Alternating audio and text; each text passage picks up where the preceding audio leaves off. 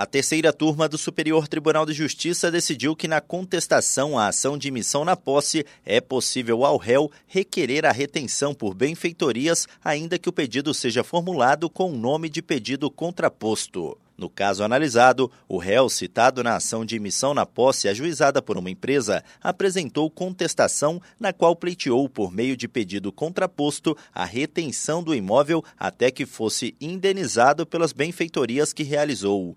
A sentença julgou parcialmente procedentes os pedidos da autora e procedente o pedido contraposto de retenção e indenização das benfeitorias.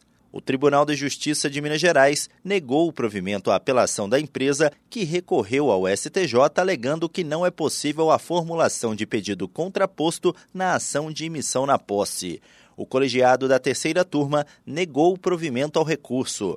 A relatora, ministra Nancy Andrighi, observou que, embora não seja cabível o pedido contraposto em ação de emissão na posse, o réu alegou a existência do direito de retenção na própria contestação, inexistindo, portanto, impedimento à apreciação pelo juiz.